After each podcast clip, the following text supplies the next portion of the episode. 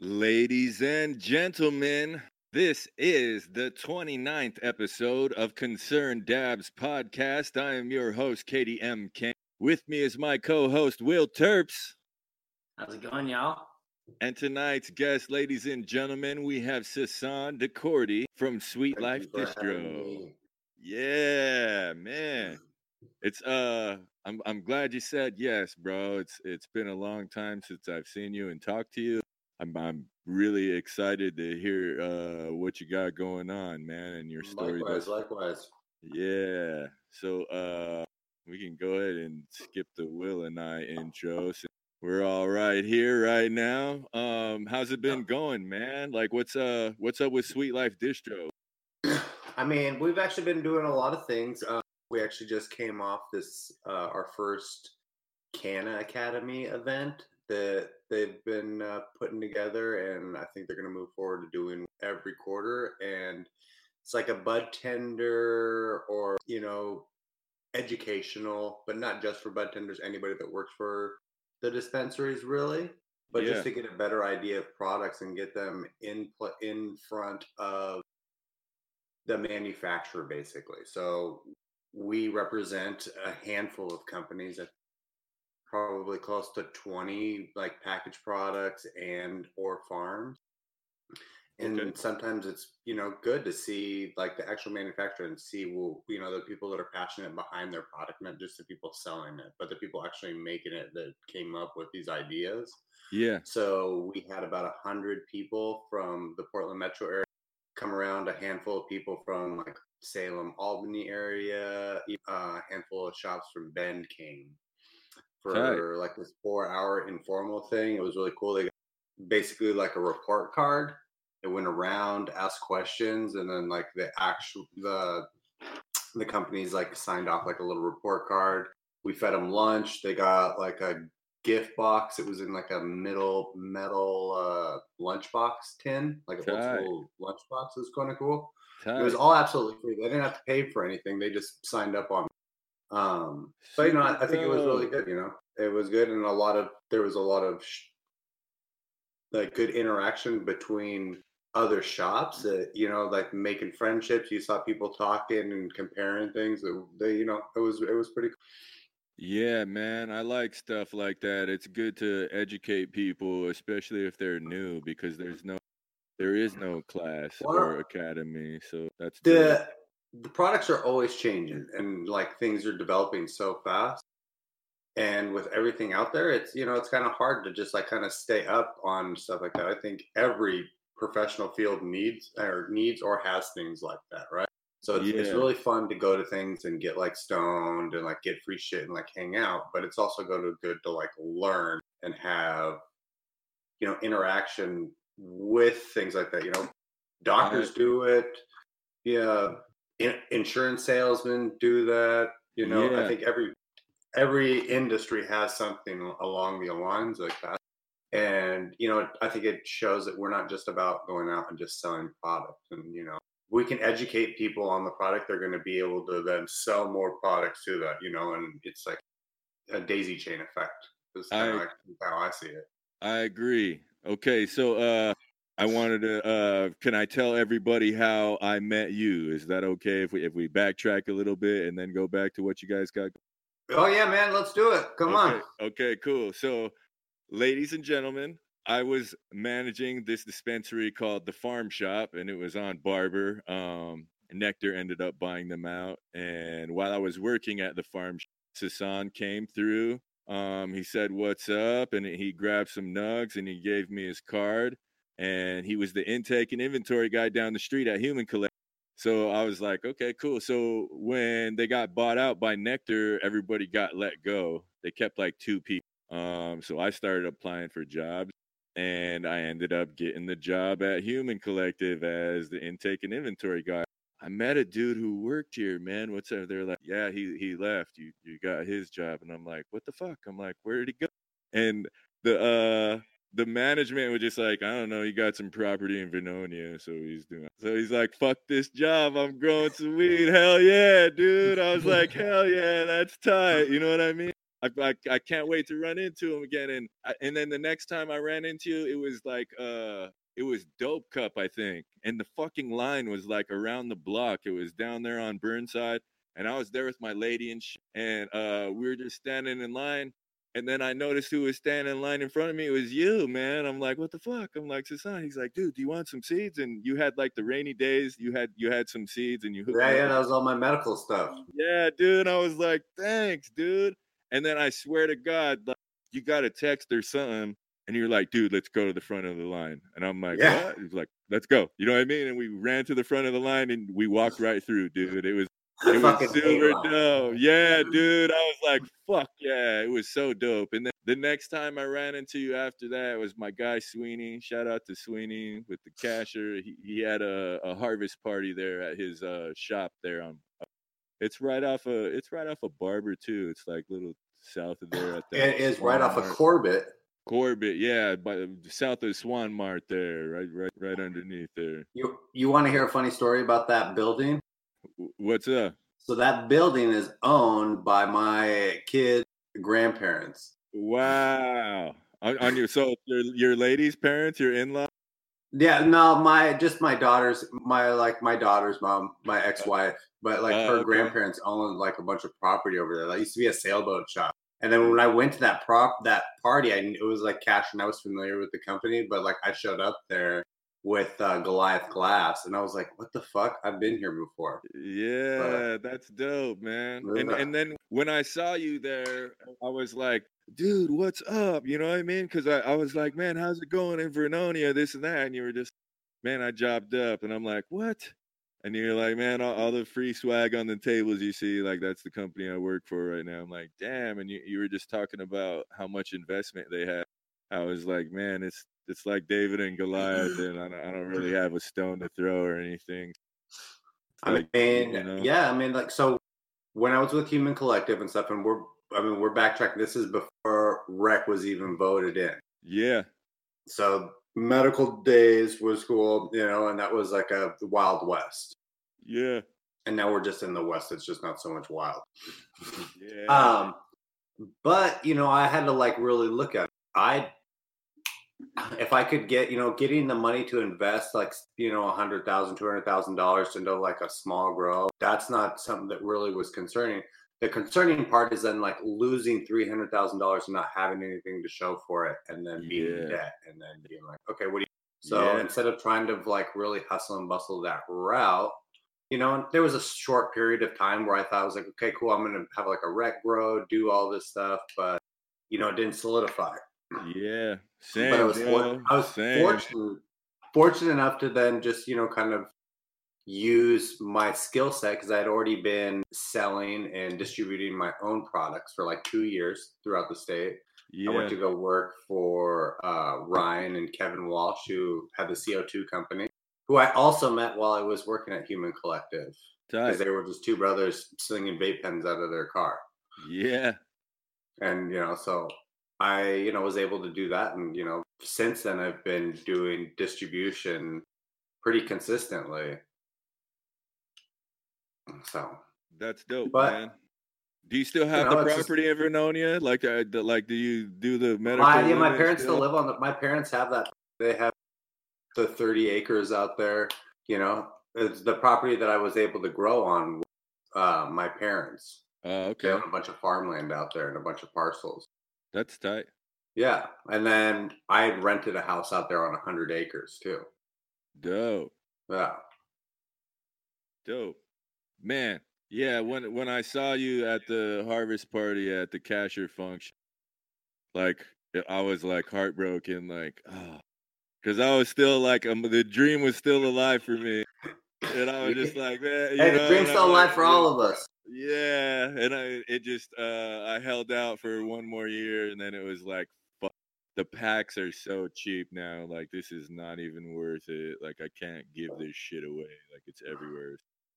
Well, and that's the thing is like I'm super glad that I could get a time, and I sold weed like 2014 light dep crops, 2400 bucks. Yeah. People aren't getting $2,400 for light dep weed. Fuck no, dude. You know what I mean? That's how everybody's got machines and shit now too. It's it's how you gonna pay your trimmers fucking a hundred or two hundred bucks a pound when you're fucking only selling them for fucking six to eight hundred bucks a It's because you just have to have a workforce now. You just yeah get people to people just do manufacturing work. I mean, you have a whole there's a whole industry of people that will do manual between you know eleven and fifteen dollars, and sitting down and trimming weed is a lot easier than picking up roof shingles or out actual harvesting yeah or digging a ditch, cutting firewood, setting chokers Yeah. for logging, all in the same pay rate. Like, yeah, dude, sign me up. Uh, let me trim some weed. Like, I'm going to get paid. And there's probably a good chance if I work here long enough, there's probably benefits of like free weed. yeah yeah no doubt. It's uh it's interesting to hear that perspective too, because whenever I see jobs, I'm like, eh, it's not enough. To hear you tell, it's like, what are you doing? It's like you're working a pair of scissors, fucker. It's not illegal anymore. So, you know? Yeah, I mean, Scissors. you know, like what? Like, what do you want? You want fucking twenty an hour for that? Like, dude, you, you better do. You know, you better be fast. You better be a fucking robot if you want. Yeah, and like I, I can see how that's Mhm. like problem that got you know a fast hand, but like for me, like I, I trim on the more like uh, slower, cautious side, trying to do it more you know more proper. And and in today's market, I feel like people get out, or you know, or at least like for me, like trimming trimming by weight would be hell. I would be like, you know, I'd make like two hundred bucks every like three days or some shit. Yeah, I could do a pack in like four hours, just because Yeah. I had to do it myself, and it, it- you know, like it's like when somebody was faster than me. I'd I'd fucking give them extra. You know what I mean? I'm like, Yeah. there there was a girl. Shout out to Sequoia if she is listening. That girl is a fucking robot, dude. hey, Yeah. shout out to all the trimmers, real though, because like I would die if I had to trim right now. Yeah. So Dude, for real, if you're out there and you trim, keep that up because you know we all had to do it. Yeah. Yeah, man. It's fucking it's uh it's not that much fun. Super robotic movements for the whole time you're Hey, I've seen some people though. I've seen some people trim up two pounds in a day, like a grease farm. Yeah, man. the Like, the resin ran- the resin rancher, uh they're like resin ranchers had a guy that could trim like God, I think he said they he trimmed like three pounds in a day or something. yeah, Three that's how pounds. man, that's Sequoia too. You know what I mean? Like we'd get to eight fuck. hours. We'd get to eight hours uh, I'd be like, yo, chill. Yeah, yo, you, you chill. know? And and she'd Yeah. be like no, she'd be like, nah, I'm gonna get three done. You know what I mean? I'm gonna get done with three. Like I don't I'm got, just- Isn't si- it I don't, that I don't point? I mean- six hundred. If you if you have then that's like this is not it's not even a like super rare scenario but like with the resin rangers dude i mean imagine like a d like you know you, you got some material paying people you know a few hundred you know i don't know what what's the rate 200 250 per pound and the dude just mows out three pounds or a little over three pounds one day and you're like what the fuck Yeah. I gotta cash you out like seven hundred bucks or Yeah. more. Yeah, but how many days are you working too? Can you do that two or three days a week? Right? Yeah, Yeah, true. If you can cut down the the trim time and even you know make it so I don't know, you, you need less trimmers or he or she. Um, geez, Yeah. Like that's in Seattle, that's how I got uh my farmers market retail gig up there is I, I was trimming shout out to Lamont, he's the guy who took me up there. Um and and my aunt, you know what I mean, he introduced me and it was just like he hadn't seen me since I was a kid and it was just like, well, here's the job and I, I I'd done it before on my own crop, so I I was on the second day I got two done. So he was just like, all right, I'm, gonna- I'm gonna call you next time we we take down. And then after that second time I trimmed, he was just like, yo, I don't have too many guys on my crew. If you can make it up on the weekends, you you could work the booth at the farmers market. I'm like, shit, yeah, man. I mean, be, being fast and and doing uh doing efficient work helped me move up too. So I can't I can't hate on that job. It's just like Yeah. I don't want to do it anymore. So um along the lines of trimming, Yeah. another difficult job in cannabis would be gramming out any oil. Fuck yeah, dude. I Packaging, swear to. God, dude. Yeah. If you get a slab from anyone, I hope to God people buy ounces, bro. You know what I mean? Because it's especially especially something like live resin or like hash rosin. Yeah, fuck yeah, man. I- anything hell. saucy. Anything Yeah, like- anything saucy or Like just, like, sticky. Like, oh It's like- God. In, in my head, when I'm doing it, do I'm like. I wish I had a fucking walk-in freezer with a table that I could just sit and fucking gram this shit out so it's fucking Yeah, but cold the whole Here's the thing: depending on the at least depending on the consistency, at least in my experience, uh, it doesn't necessarily. I mean, in most cases, it, it does make it easy. Not like, for example, you know, like if you have like a shatter, you know, like a shatter in like super cold environment, and then you're packaging, that's hell. You're Yeah. gonna break that into a million pieces, and I think most people are, you know, cautious of that. They know not to like package that in like super cold um conditions, but also like my don't know. floor, my kitchen floor would concur, Will. yeah, dead. Uh yeah. But anyways, yeah, too like sauce, you know, I feel like would be, you know, easier done in environments, but at the same time, like, you know, would it like if you had it super cold, would it like, I don't know, dry up, not dry up, but like, you know, saturate, further saturate some of the terpenes and I don't know. You're also like, is that a good work environment to sit around in a refrigerator? yeah, it's Definitely. cold, man. And you're only and remember the pay is the same as the trim. yeah. Yeah, exactly. But Yeah. on that same side, like you could be working in a slaughterhouse in a refrigerator making the same amount. Yeah, no doubt. I wish there was a. It, it's it's probably a super. It, it is a super hard test, I would imagine. But I wish that I wish like that people.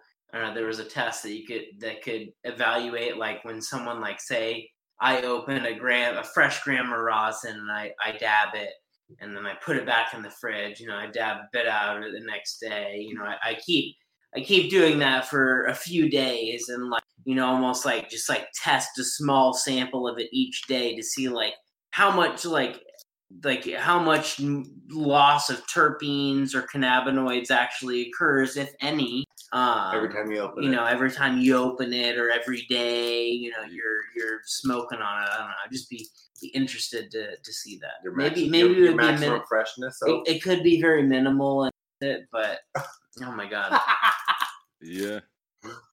Cool, man. Cool. All right, all right.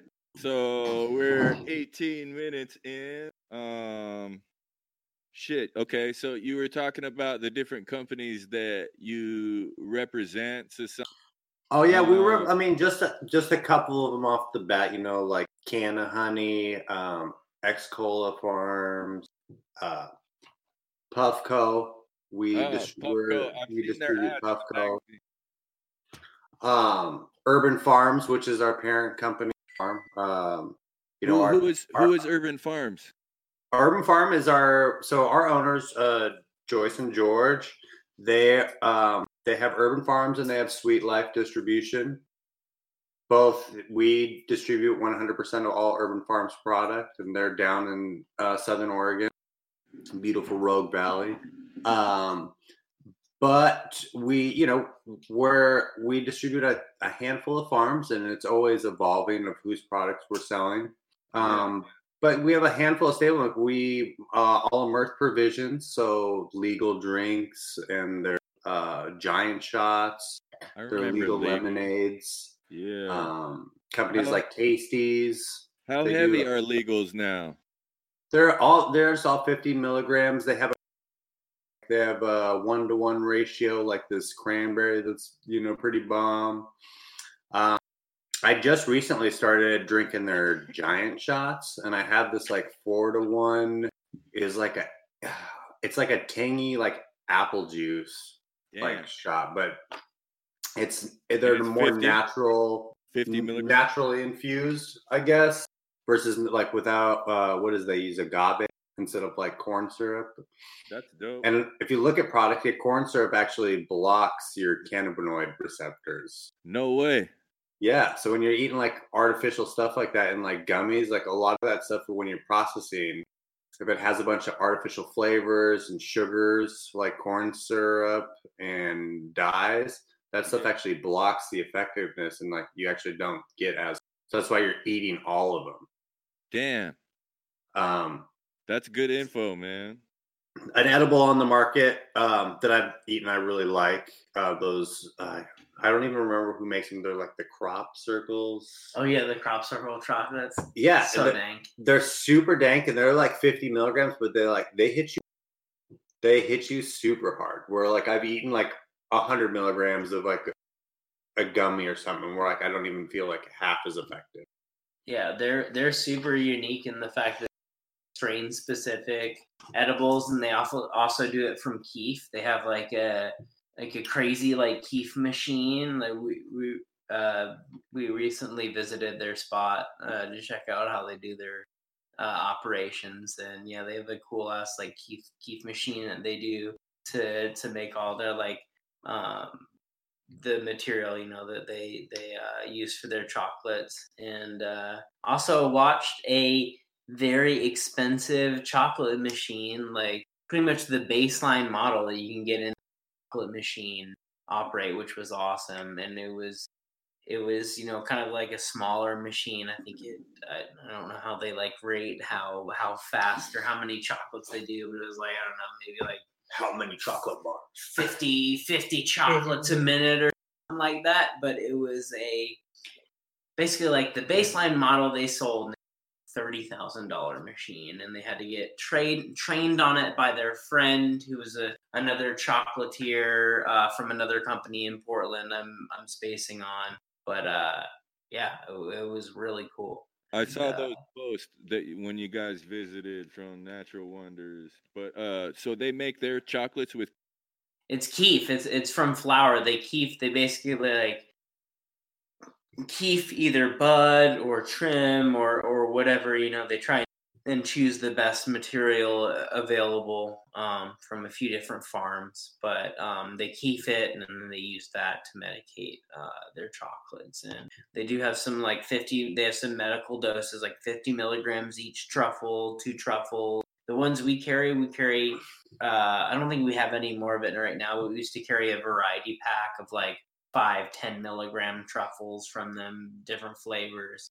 Now we carry like a few different flavors of like the 22 truffles, 25 milligrams each, um, which are awesome. But uh, yeah, it's a super cool company, and uh, to see to see a uh, like a, a, a professional chocolate machine being utilized for uh you know cannabis truffle production is fucking awesome Yeah, man, they, their shit looks hella uh cool in the box too. They're all cool shaped and everything.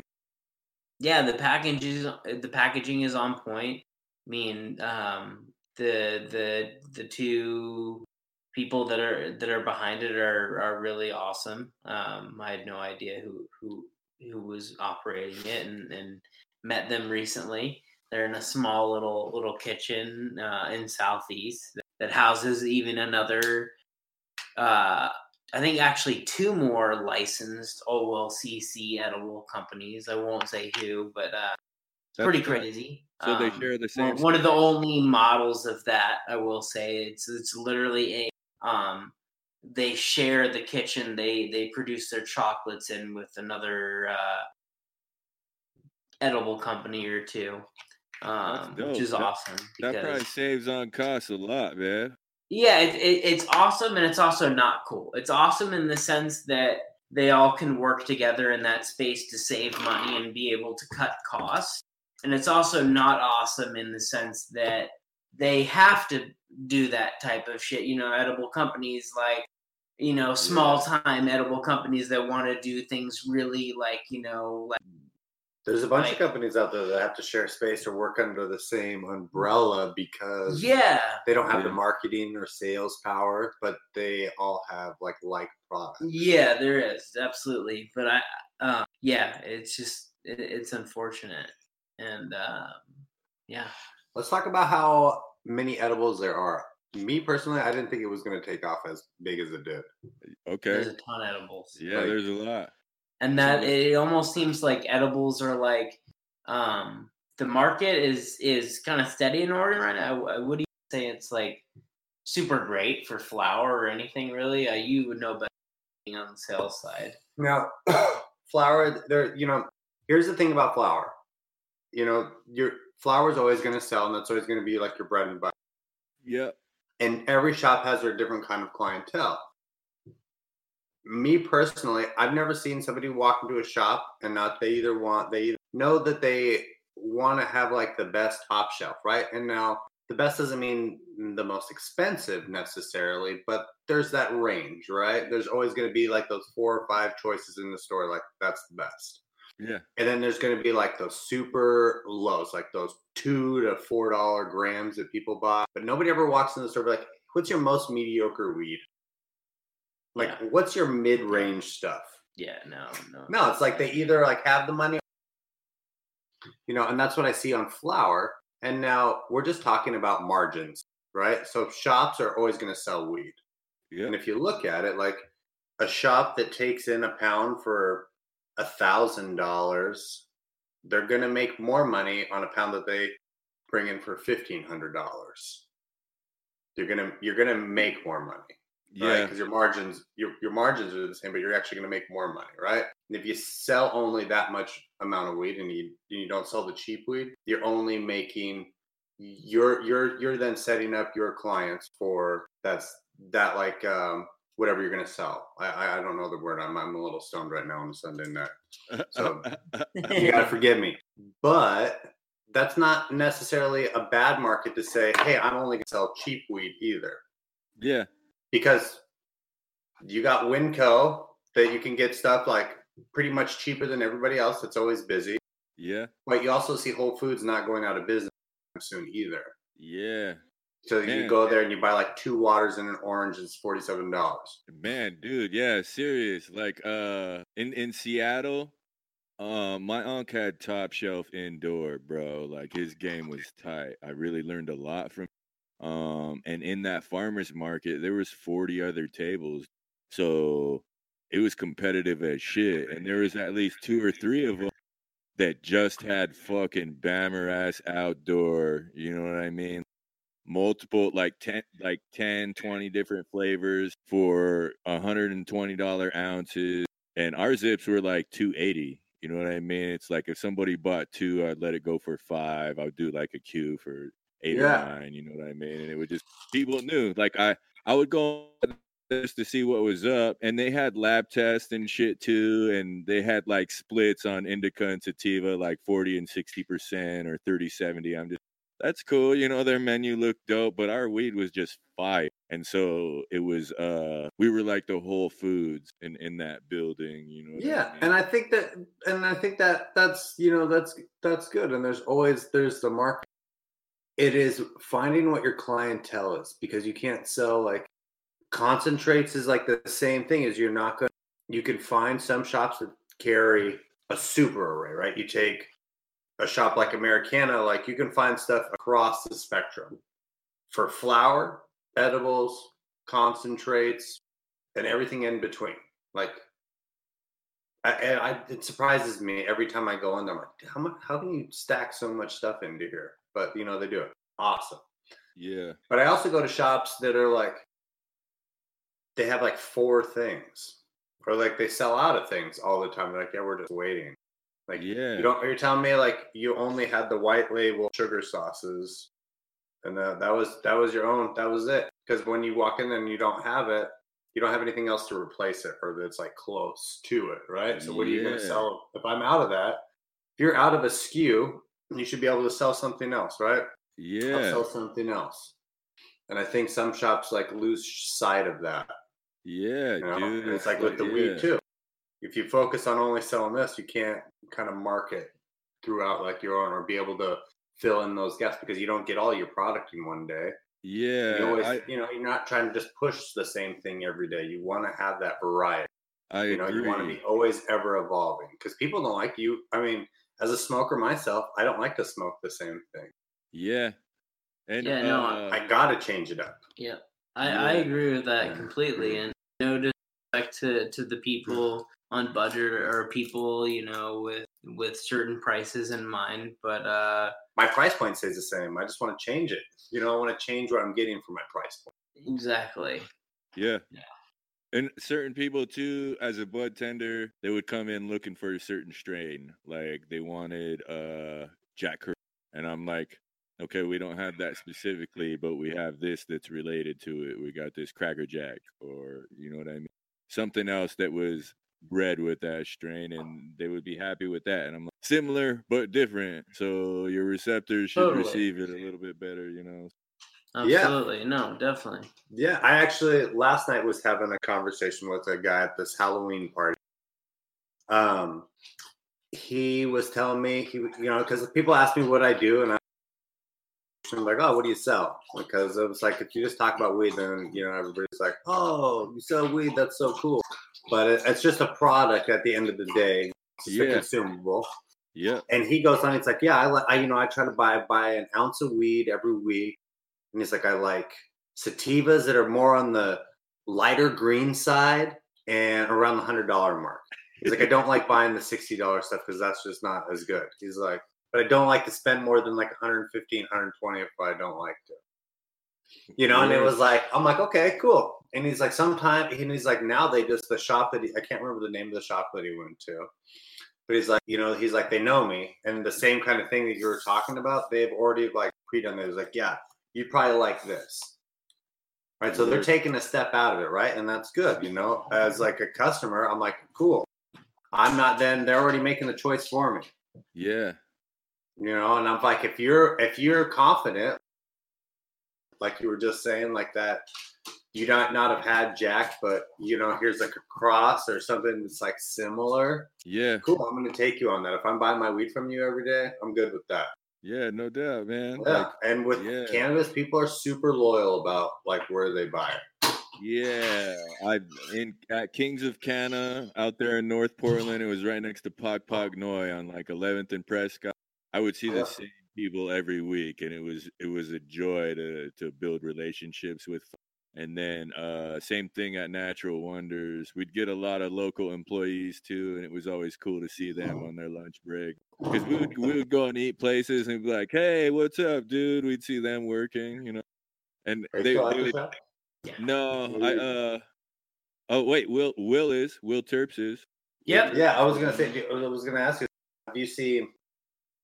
Do you have customers that used to were shopping with you? Have they now returned? Like, yay, you guys are back. Mm-hmm. Yep. Okay. Definitely. Does that make you guys feel good, or like, do you? Oh, yeah. You feel personal enjoyment versus like just as a company? You're like, you Yeah. excited Yeah. Definitely. Yeah. See? Absolutely. So, and I think that's something that's you know that's something that like is transcended for cannabis, like you know, or, or loyalty, which is cool. You know, I agree. if, if the 7-Eleven closes next door, I don't really give a shit. Like I'm just gonna go to Platt, Yeah, to be quite honest. no doubt. But doubt. with cannabis, I think it's like a little bit different.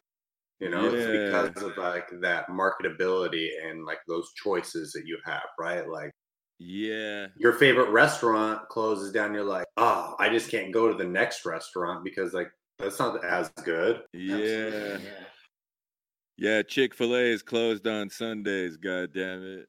Yeah, but you see, you see Popeyes drop it on Sunday. Oh, They brought no, the chicken got- sandwich back on a Sunday. damn, we got I, we got that. Uh, well, we're uh, it's yeah. I I I gotta try that because I didn't try it the last time it came around. Yeah. So I'm, Now you I'm can get it seven days a week. Yeah, I'm, I'm a pretty big, I'm a pretty big chicken sandy guy. I, I eat chicken sandies often. Um, shit, dude. So can I can I refer to the talking points now since since we're like half hour? Perfect timing. Um, what do we got? Uh, okay, so So prices fluctuations, average prices changing, and actual sales sales data to black to back it up. Business side of things. Can we talk Oh, about yeah. that? Like the price of packs, because you you represent more than one farm, right? And it's indoor and outdoor. Yeah, Like- indoor, outdoor. Um, yeah, and, my, and we use that. We actually use market data that um, farms and other distribution companies uh, submit data to weekly, That's and tight. we get we get that like you know that average price, and we use that you know as a sales tool. And Yeah. you know, any commodity, you know, especially agriculturally, you have to look at that, right? Because I can't walk into a shop as a salesperson and, be, and people are like, "Oh, I, I'm getting pounds for six hundred dollars." Like, well, cool, man. Well, at, at, you sometimes people just throw out a number when it becomes sales, whether it's cannabis, car, yeah, buying a TV. You know, people will always try to undercut. That's just like sales, yeah. right? And you can't take that personally. It's just a job. Like, all right, well, let's find some happy meat. Capping for know. a cheaper price. Yeah, right. Like let's find middle ground on on something. And and with flour, it's it's finicky, right? Because if you sell flour long enough to somebody, people don't care. You know, I have one of my people that uh, works for the company's worked there for a while. I've asked him for like a just like ins and outs on on uh, different products that we do sell, and he has customers that literally he'll just bring five pounds to and they like don't even open it. He's like, You've never steered me wrong. You know, so like they just take it sight unseen, you know. Wow. And I have customers like that too. But when you know, when I first get into that, I'm like, man, you know, you look at that, I'm like, as a weed smoker again, I'm like, I don't know if I would ever buy weed. Yeah. In a black bag sealed. Mhm. Yeah, Like here's Yeah. here's ten grand. I'm not even gonna look at it. yeah. I don't. Yeah, Oh, me yeah. neither. I want to crack it. I want to No, smell but- it, man. I used to buy that. That that was back on the East Coast when I had no no option, pretty much. On the flip side of that, how would that make you feel though if somebody trusts you that much that they are like they're just gonna take you on that, right? Like Yeah. Well, yeah, it would make me want to be really, really honest. yeah, Um, right? And so that's and, where and, that and, and if I that's what- had issues, I would hand them a stack or two back. You know what I mean? It's like, yo, AC didn't kick on. It got hot this weekend. Shit's kind of stringy. You know, Yeah. the test was like three or four percent less because of it. Um, it's still nice, still smells the same. It's just it's it's not the same. So here, here's a little bit. Yeah. more, you know. and and that's where like and that's where like that sales data i- is like a thing too to come and like kind of back that stuff up because it's hard to argue that right? So if pounds of like you know indoor pounds are selling for x amount of dollars it's really hard to like argue be like i want to pay $300 less. I would love to always you know i want to try to make my customers happy right? But we're all in the in the means of trying to make money. Okay. and you know with with any sales goes up and down now you take last year right Yeah, yeah, yeah. shops- yeah. shops where the the they profited the most on like this huge flood weed now maybe this year it might be a little bit different because a lot of farms last year took their cannabis profits and then turned that money and invested into hemp Yeah. well, that means X amount of weed is being less grown. So hopefully, you know, that profit will go up, you know, or the price per pound will go up. Yeah, and they they stopped giving out production licenses too, right? I think they've stopped or they've kind of, you know, halted. They they have so many like backlogs that I think they take more precedence on people like renewing their licenses Yeah. for for the upcoming years versus like issuing new Yeah, dude. Cause and then there still has to be old pounds sitting from last year and the year before. I there there has to be pounds sitting around. Are are people just turning that shit into distillate, or are they just selling those for the super cheap? It's like, yo, you can get this super brown, fucking doesn't really smell like it's supposed to. Fucking Girl Scout Well- cookies for for six a pound if you want, but it's I'm I'm trying to see. I'm trying to find now. Now, no, that's it's absolutely true, and I have photo I took the shop. and we won't. But I'll just I'll just show it here to Will. These are two dollar grams. Wow. They're selling. them. Oh, We got eleven percent. Percent. We got a twelve percent. Ten percent. Thirteen percent. Almost fourteen percent. wow, so they And- clearly priced by Look at Yeah. that. So Wow. those are the sh- those are Uh, the shit packs. Those are the two year old packs right there. But a lot of people are after that. Can you see that? A lot of people are after that. Yeah, dude, I seen that in a lot of shops in Oregon for the low. You know what? I, Bro, So- sometimes you only have twenty bucks. You only have twenty bucks till payday. It's like I'm gonna go and get fucking four grams. You know what I mean for for twenty bucks, and you see it. It's fucking garbage, but it smells like fucking Or- chem dog. So I'm gonna fucking Yeah, buy. but that it would only be- it even- yeah. Friday.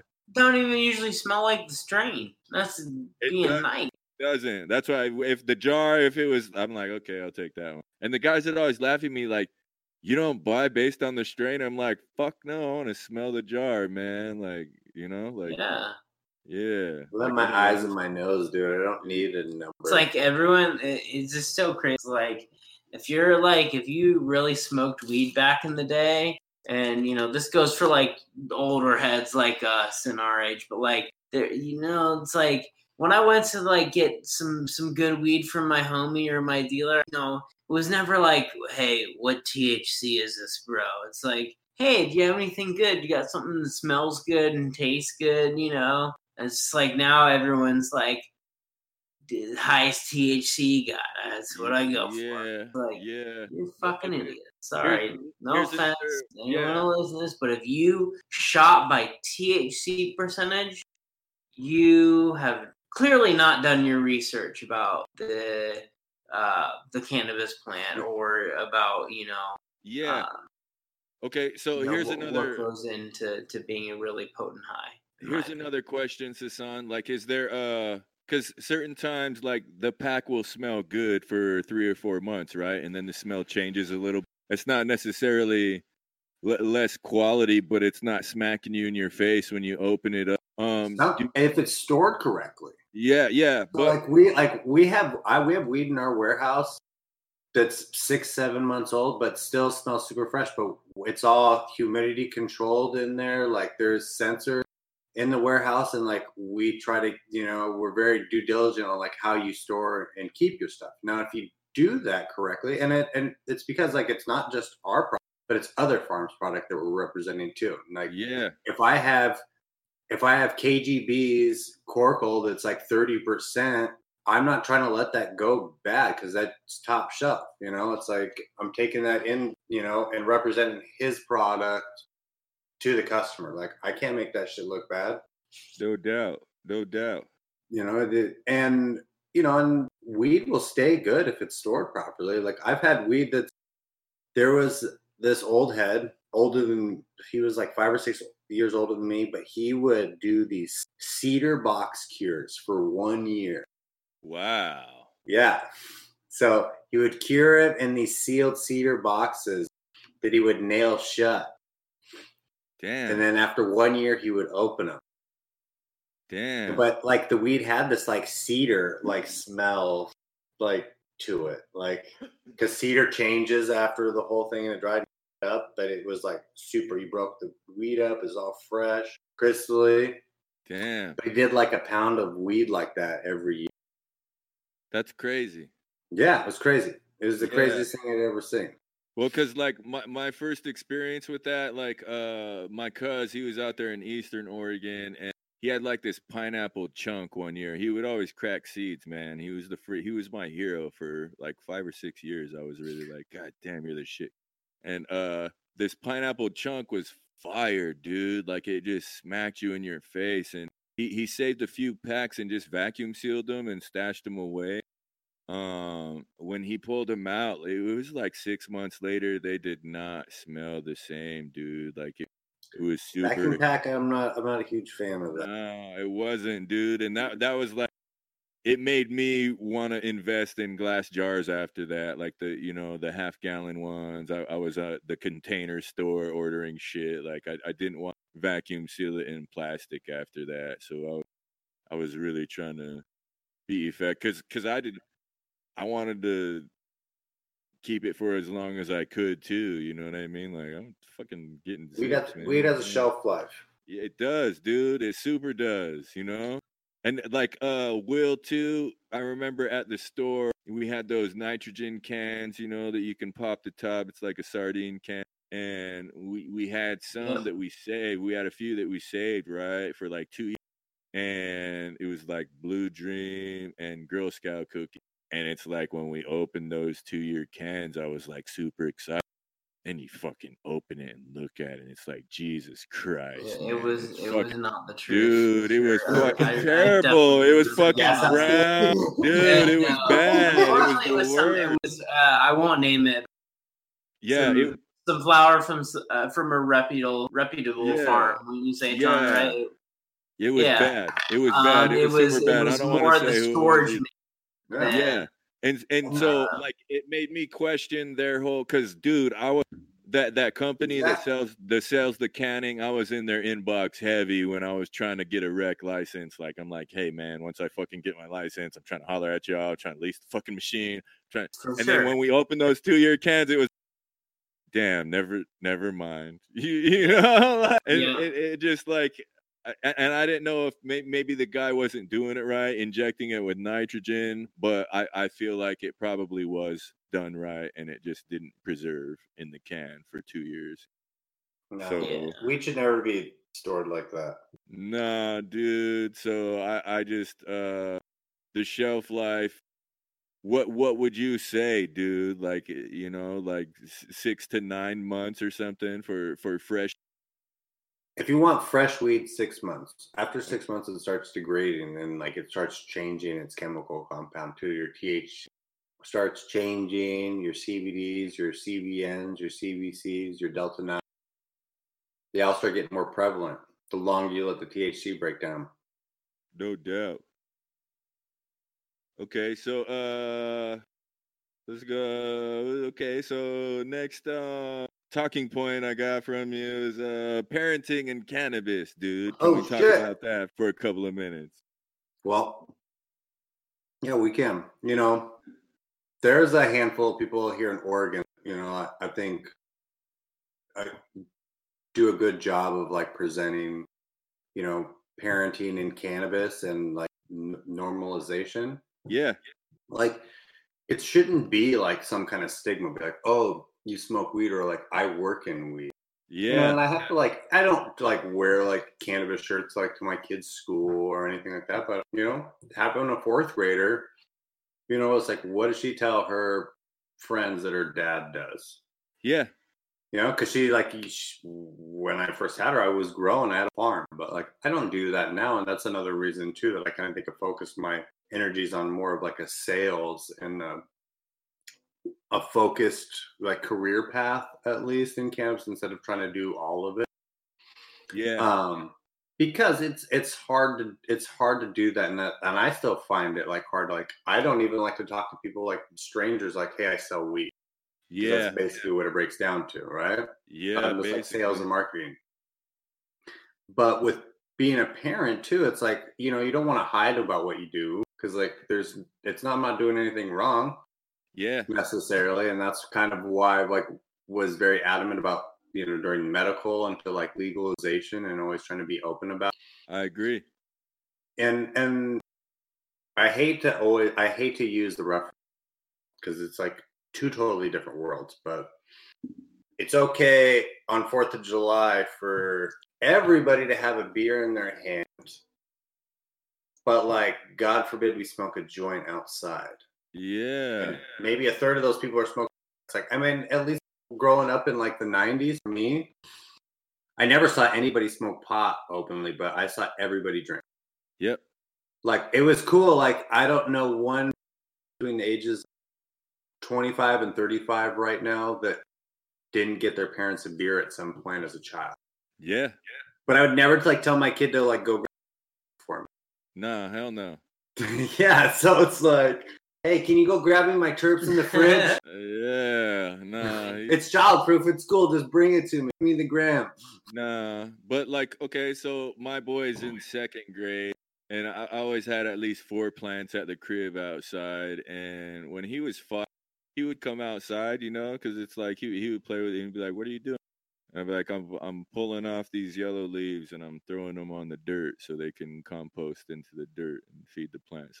And he'd be like, "Can I help?" And I'd be like, "Just pull off the yellow ones if you want to help." And he he you know he liked it. He would help for like two minutes and then he'd go. Back Yeah, and then they get distracted and do yeah, something else. it's like, yeah. it's My like daughter used to help me mix mix all my soil amendments, right? Yeah, So a lot of the stuff like before plants, but it would be like 60 bags of soil that were like breaking down and like mixing. Yeah. Yeah. Yeah, and he he, you know, I would buy two kiddie pools, and he'd be like, "Oh man, like this one's for dirt. Like you can have this one's for you." Yeah. yeah. So it, uh, I but but like that, I think that kind of stuff like for all kind of gardening. It doesn't have to be ca- cannabis. Like you want to make super soil, like you can grow any. You want to grow tomatoes. You want to grow wheat. It doesn't matter. Yeah, and then the other thing too, dude, is he uh he never and he's in second grade now and uh, uh he knows that it's not wrong, right? Uh I might have told this story before, but there's this one time where we were watching cops, right? And it was just me and him. We were waiting for his mom to get home from work so we could go eat dinner. Uh there was a girl, she was like 19, 20, some little girl, she was getting arrested, you know, and he was like playing with it and he kept looking at the screen. He's like, Toto, what are they doing? And I said, They're they're arresting that girl, they're taking her to jail. He was like, Why? And I said, Because they pulled her over and she had that plant in that baggie in her pocket. And he was just like, What? Like it didn't make sense That to him. you plant in that baggie? and- And he was like, Well, you have those plants outside. And I'm like, Yeah, well, she lives in a different state, I guess, where it's not legal like that. I don't know. And he, at five, it seemed wrong and incorrect to him that these cops were going to take this girl to jail for having that plant in her Yeah. pocket, you know? So it just, Just leave last time. y- you know, it was just like, man, it, it, uh, it made me not feel guilty about having him around it because it's like, man, dude, like that's that's right, son. You know, Yeah, well, and then and that's good. Yeah, my my oldest daughter, she just refers to them as medicine plants, but it's because Yeah. I had my medical card for so long, yeah, and that's you know that's what it that's what it was for, you know. And then, same. That's what I told him too. It's you know, like it's, and I think if uh, you and and quite honestly, you know, the more open your kids about the kind of that kind of stuff, and at least mine is like, you know, I'm sure one or two of them will end up being weeds. It's like it's like my kids are never gonna drink.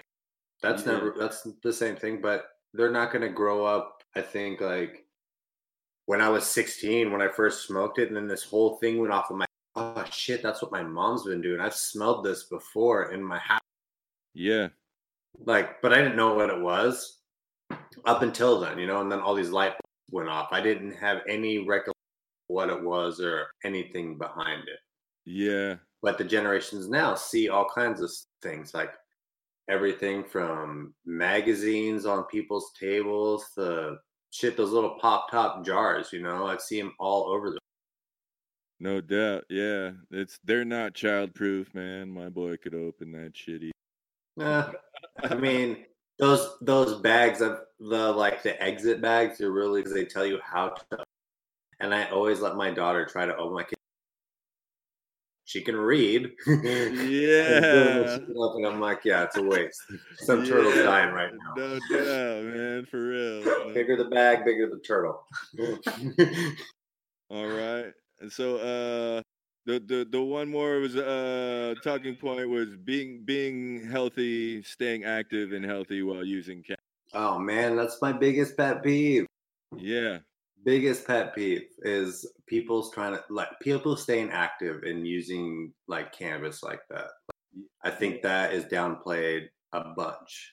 I agree. You know, it's like I grew up playing sports and like I had never played a basketball track field, played baseball, football without getting stoned. Like I couldn't do it. I still try to go to the gym three or four and I get lit before I go, or I can't. There's no way. I gotta take like four dabs before I go left. My freshman year, my my homies were on C Squad with me for basketball. I think Mitchell was on C Squad. He used to smoke with us back, and then yeah, so- right. Like, yeah, and then but sophomore year they start drug testing for sports, and so it's like by junior year, I've I was like, this isn't worth it. You know what I mean? Like I'm still on C Squad and I'm not enjoying myself. And I, I transfer. I, I moved to my auntie's house in Tri Cities, Washington, for that second semester. I quit Yeah. hoop. You know what I mean? I turned in my jersey and everything. Like fuck, sorry fellas. Yeah, but I like I still like I can't do anything. I can't go be like anything. Anything that's like gonna be active or I'm gonna be doing something like I need to be sunk. That's like my motivation. Yeah, same dude. I, it, like even like on trim crew or harvesting, like taking down plants, it's like, yo, you, I want to smoke some sativa first and get really happy and fucking anxious and just go and tear this shit up. You know what I Yeah. Like it's uh I, I agree, man. Like that's I was I've always been an indica guy once I discovered the difference because I like to chill out and relax. But I see the utility in sativas when I have to do work, you know. For sure. Yeah, Yeah. it's like I can I can smoke this and get down for like four hours.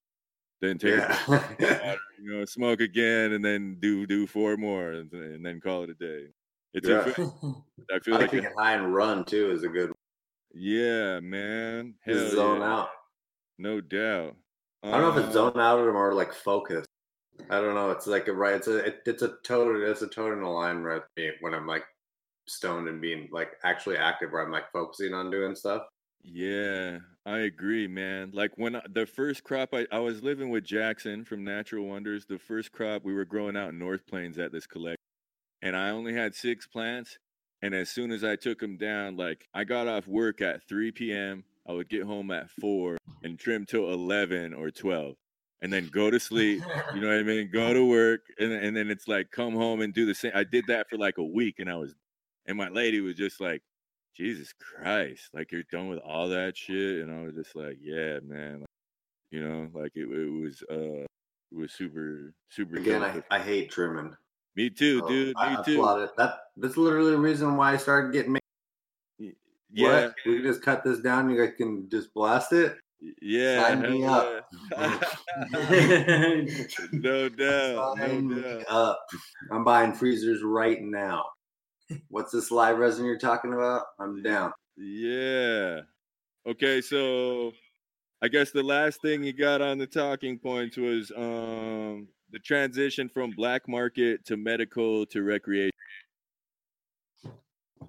Yeah. So uh dude, it's it's never gonna go back. Like you could go to a state that, you know, and and trying to like I came to Arizona because it was still medical, but I can't cultivate unless I live 25 miles from a dispensary, which is mm-hmm. so I I just want to come back home and grow my own weed and talk with the homies about shit that's going on because it's not the same down here. It's not as welcoming a climate. For sure. I mean, I think it will. I think it will get there. I mean, if your passion is like to grow for fun, I think it's it's all right. And I think the black market. I mean, there was just a. I think there was just a huge bust here in Oregon. I was reading online, like um, some extractor in Lane County. It's like a half million dollars worth of product got just seized. oh yeah, dude, it was in a pickup truck, right? Yeah, yeah, that guy, like that dude. Yeah, he's uh he's a drummer in a heavy metal band, man. It was on one of my Facebook groups that they posted it. I was like, I thought that was just some guy. It's like, nah, he's a fucking drummer, man. I'm like, Yeah. yeah. And he's from So- the East Coast somewhere, you know, and I'm like, balls. Shout out to the metal community for producing such ballsy drummers. You know what Yeah, I mean? I Like, mean, but I don't think for the- him. the black market will. The black market's never going to go away. That that would be dumb until every state is like producing weed like Oregon. There's always going to be a, a market. Oregon still has black market. Yeah. Yep.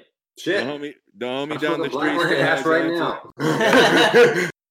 Yeah, the homie down the street still has fucking ounces. You know, like it's it's always gonna be that thing. Most Um, but I- definitely. I also like I if I go into like farming again, I want to do just because it seems easier. You don't gotta pretty shit up for retail. It's just volume. Um, but I also I want to do breeding, man. Like when you handed me that pack of seeds, I was just like, fuck. I'm like, you just pulled it out of your backpack. I'm like, that, that's a super dope thing to be able to give to people. Like, dude, it, it just and I ran those plants outside at Sherwood in, in 2016, and they were dope, bro. Like, I, I, I was happy. It was the it was the Heisman cross with something else. I can't remember the Which name. one? It was the Heisman cross with something else. I can't remember the name, but I remember the Heisman was one of the parents. Uh, was it the Pug Scout?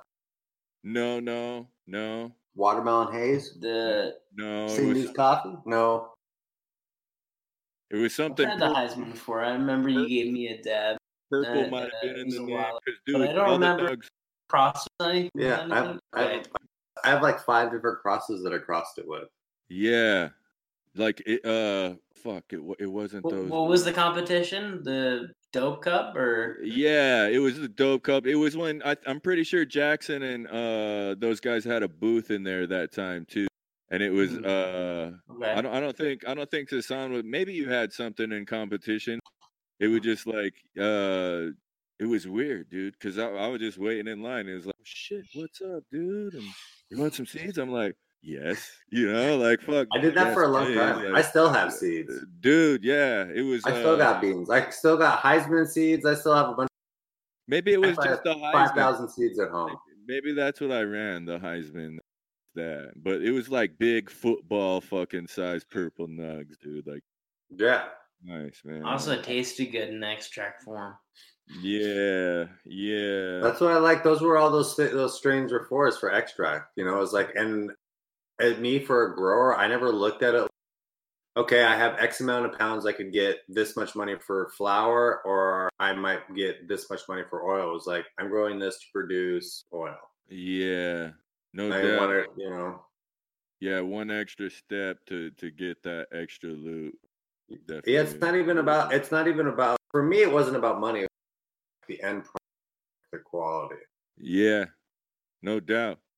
So, like, what about the medical market, dude? Like, I I still I'm on OHA. That was the best part. Well, you dude, can like, capitalize on the medical market, that's why I don't feel bad. Like that's why I'm cool with not growing. It's like in the medical side was tax free.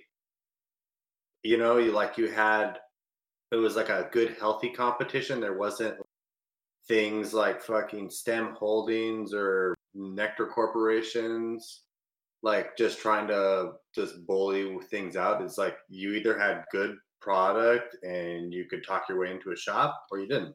yeah, So, I mean, Human Collective, yeah. uh, my grow partner did the intake stuff. My boy Toby and my boy Lance was like a part of Human Collective. And so we just took turns doing that. I did the intake for a long time, but I started losing money because I was sitting in the fucking shop and I couldn't move my own product. I was like, I gotta get out of here. Yeah, Lance, he was a cool cat too. I, I missed uh Denise. I didn't like Don so much. I read he got his card taken away. I, I guess Denise got one in court or whatever, but it's like getting him to pay up or whatever is a different. That fool is always hard to make pay anything. Yeah, man. And it just uh after a couple weeks I saw what it was and I was like, that's why that guy left. you know what I mean? I'm like like I totally was like, fuck. And then I just started thinking the same thing. Like I need to find a place to fucking do at least 48. Just just get down and make it happen, you know. So it just uh you were inspiration to me for real, bro. Good man, I'm glad. I'm glad we've been able to keep in contact and follow and do shit and watch stuff. So that's cool. Yeah, yeah.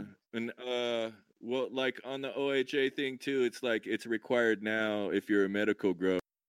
Even for I think six plants, you have to get written permission from the property owner in order to cultivate. Yeah, So if you if you don't own, yeah, so if you don't own your house, you can't grow. And I'm like, fuck, that is Here's- so whack, man. Here's the th- here's the thing about that is like 15 years ago, I never gave a fuck about any permission about growing. Yeah. Yeah, like- hell no. Not at all. But now it's like, yo, if you have a card and this is your gross, you have to turn in this. It's like they're whittling away. Let me tell everyone I'm growing weed. Yeah, it's it's it's getting harder and harder to grow your How many own if you're that a patient. I know, right? Like, this is, is like 30 people gonna know just for this simple obligation? Yeah, kind of ridiculous. Um, just, I don't know.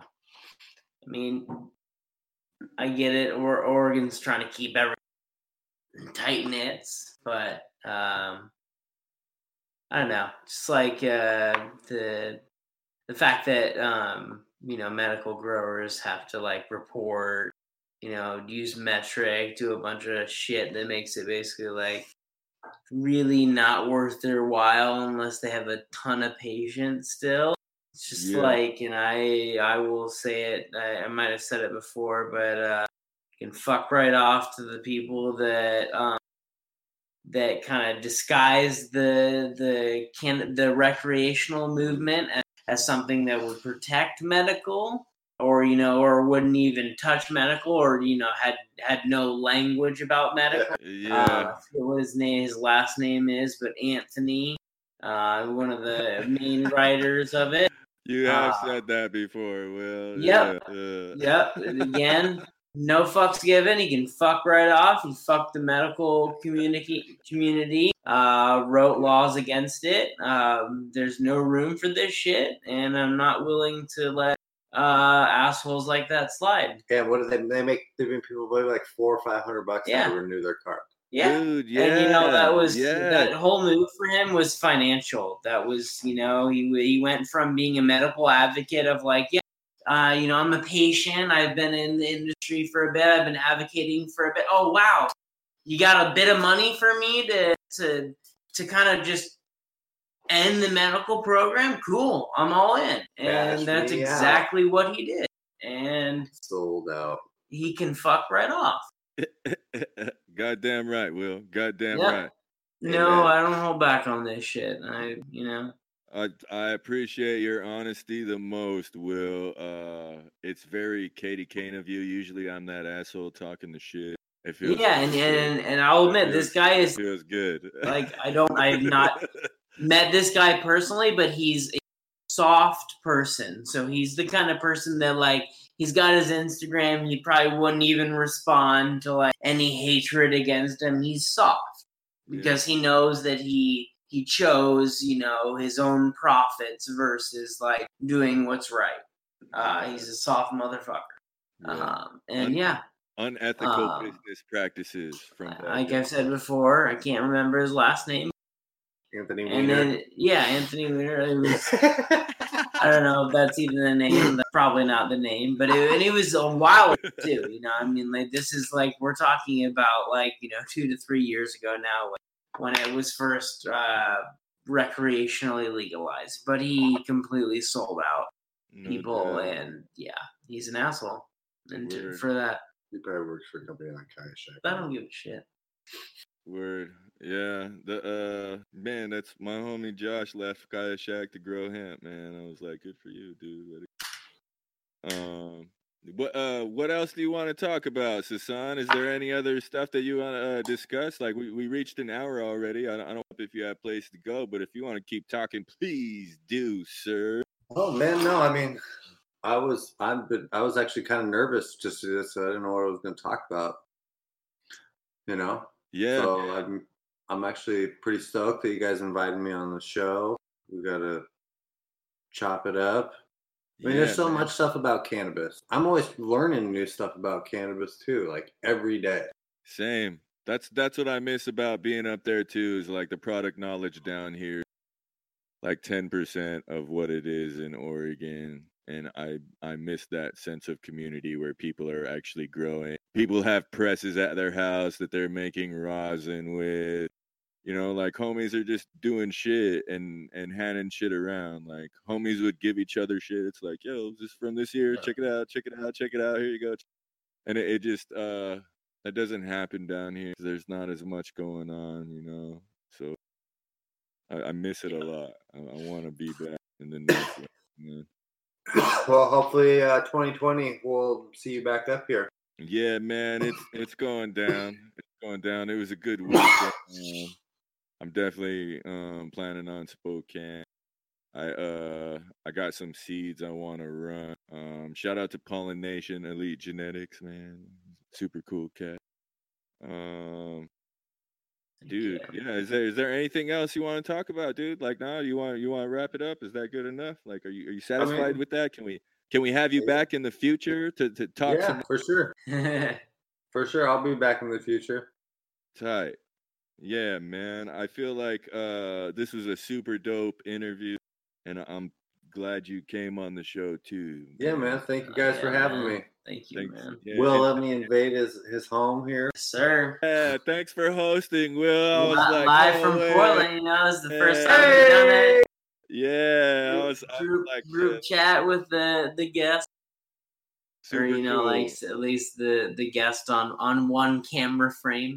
Well, yeah, because like that's the the goal too. Is like uh I can be in Portland like once a month to to visit my kid and everything. So Yeah, that's why Ho- you need hopefully- to just hopefully no, we you can need to. we can yeah we can do it in the same place at the same time. you Yep, know, I, like- I know you're looking at Spokane, and I'm sure it's a good spot for you. I'd be stoked if you moved back there, but I move like- back to Portland, bro. I We'll like do it up. No doubt. I We'll, we'll make a studio here every weekend. I I still Up and apply. Go. I still apply for jobs out there, man. Uh, Jackson tagged me in a job for Geek Farms, but it was just laboring for 14 an hour, and I'm like, I can't, I can't move back. No, that, that's not. That's especially where they're Hey. located. White Label's hiring.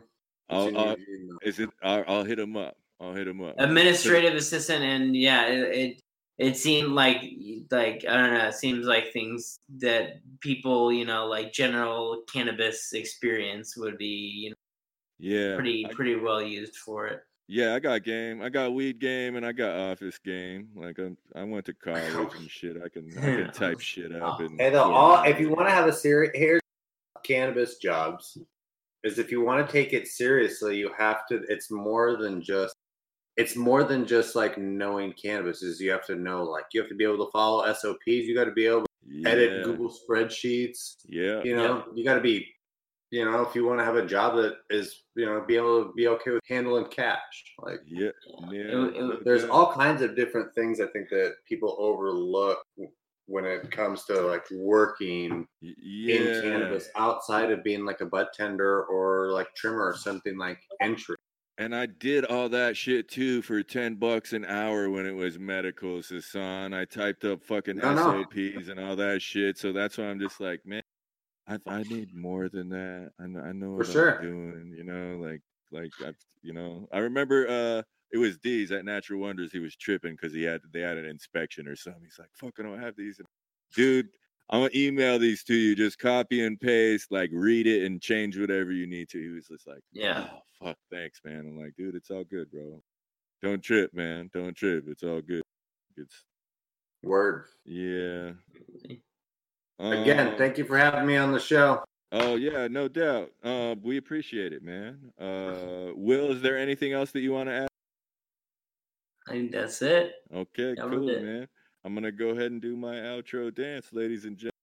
This was the 29th episode of Concerned Dabs podcast. I was your host, KDM Kane. With me was my co-host, Will Turk.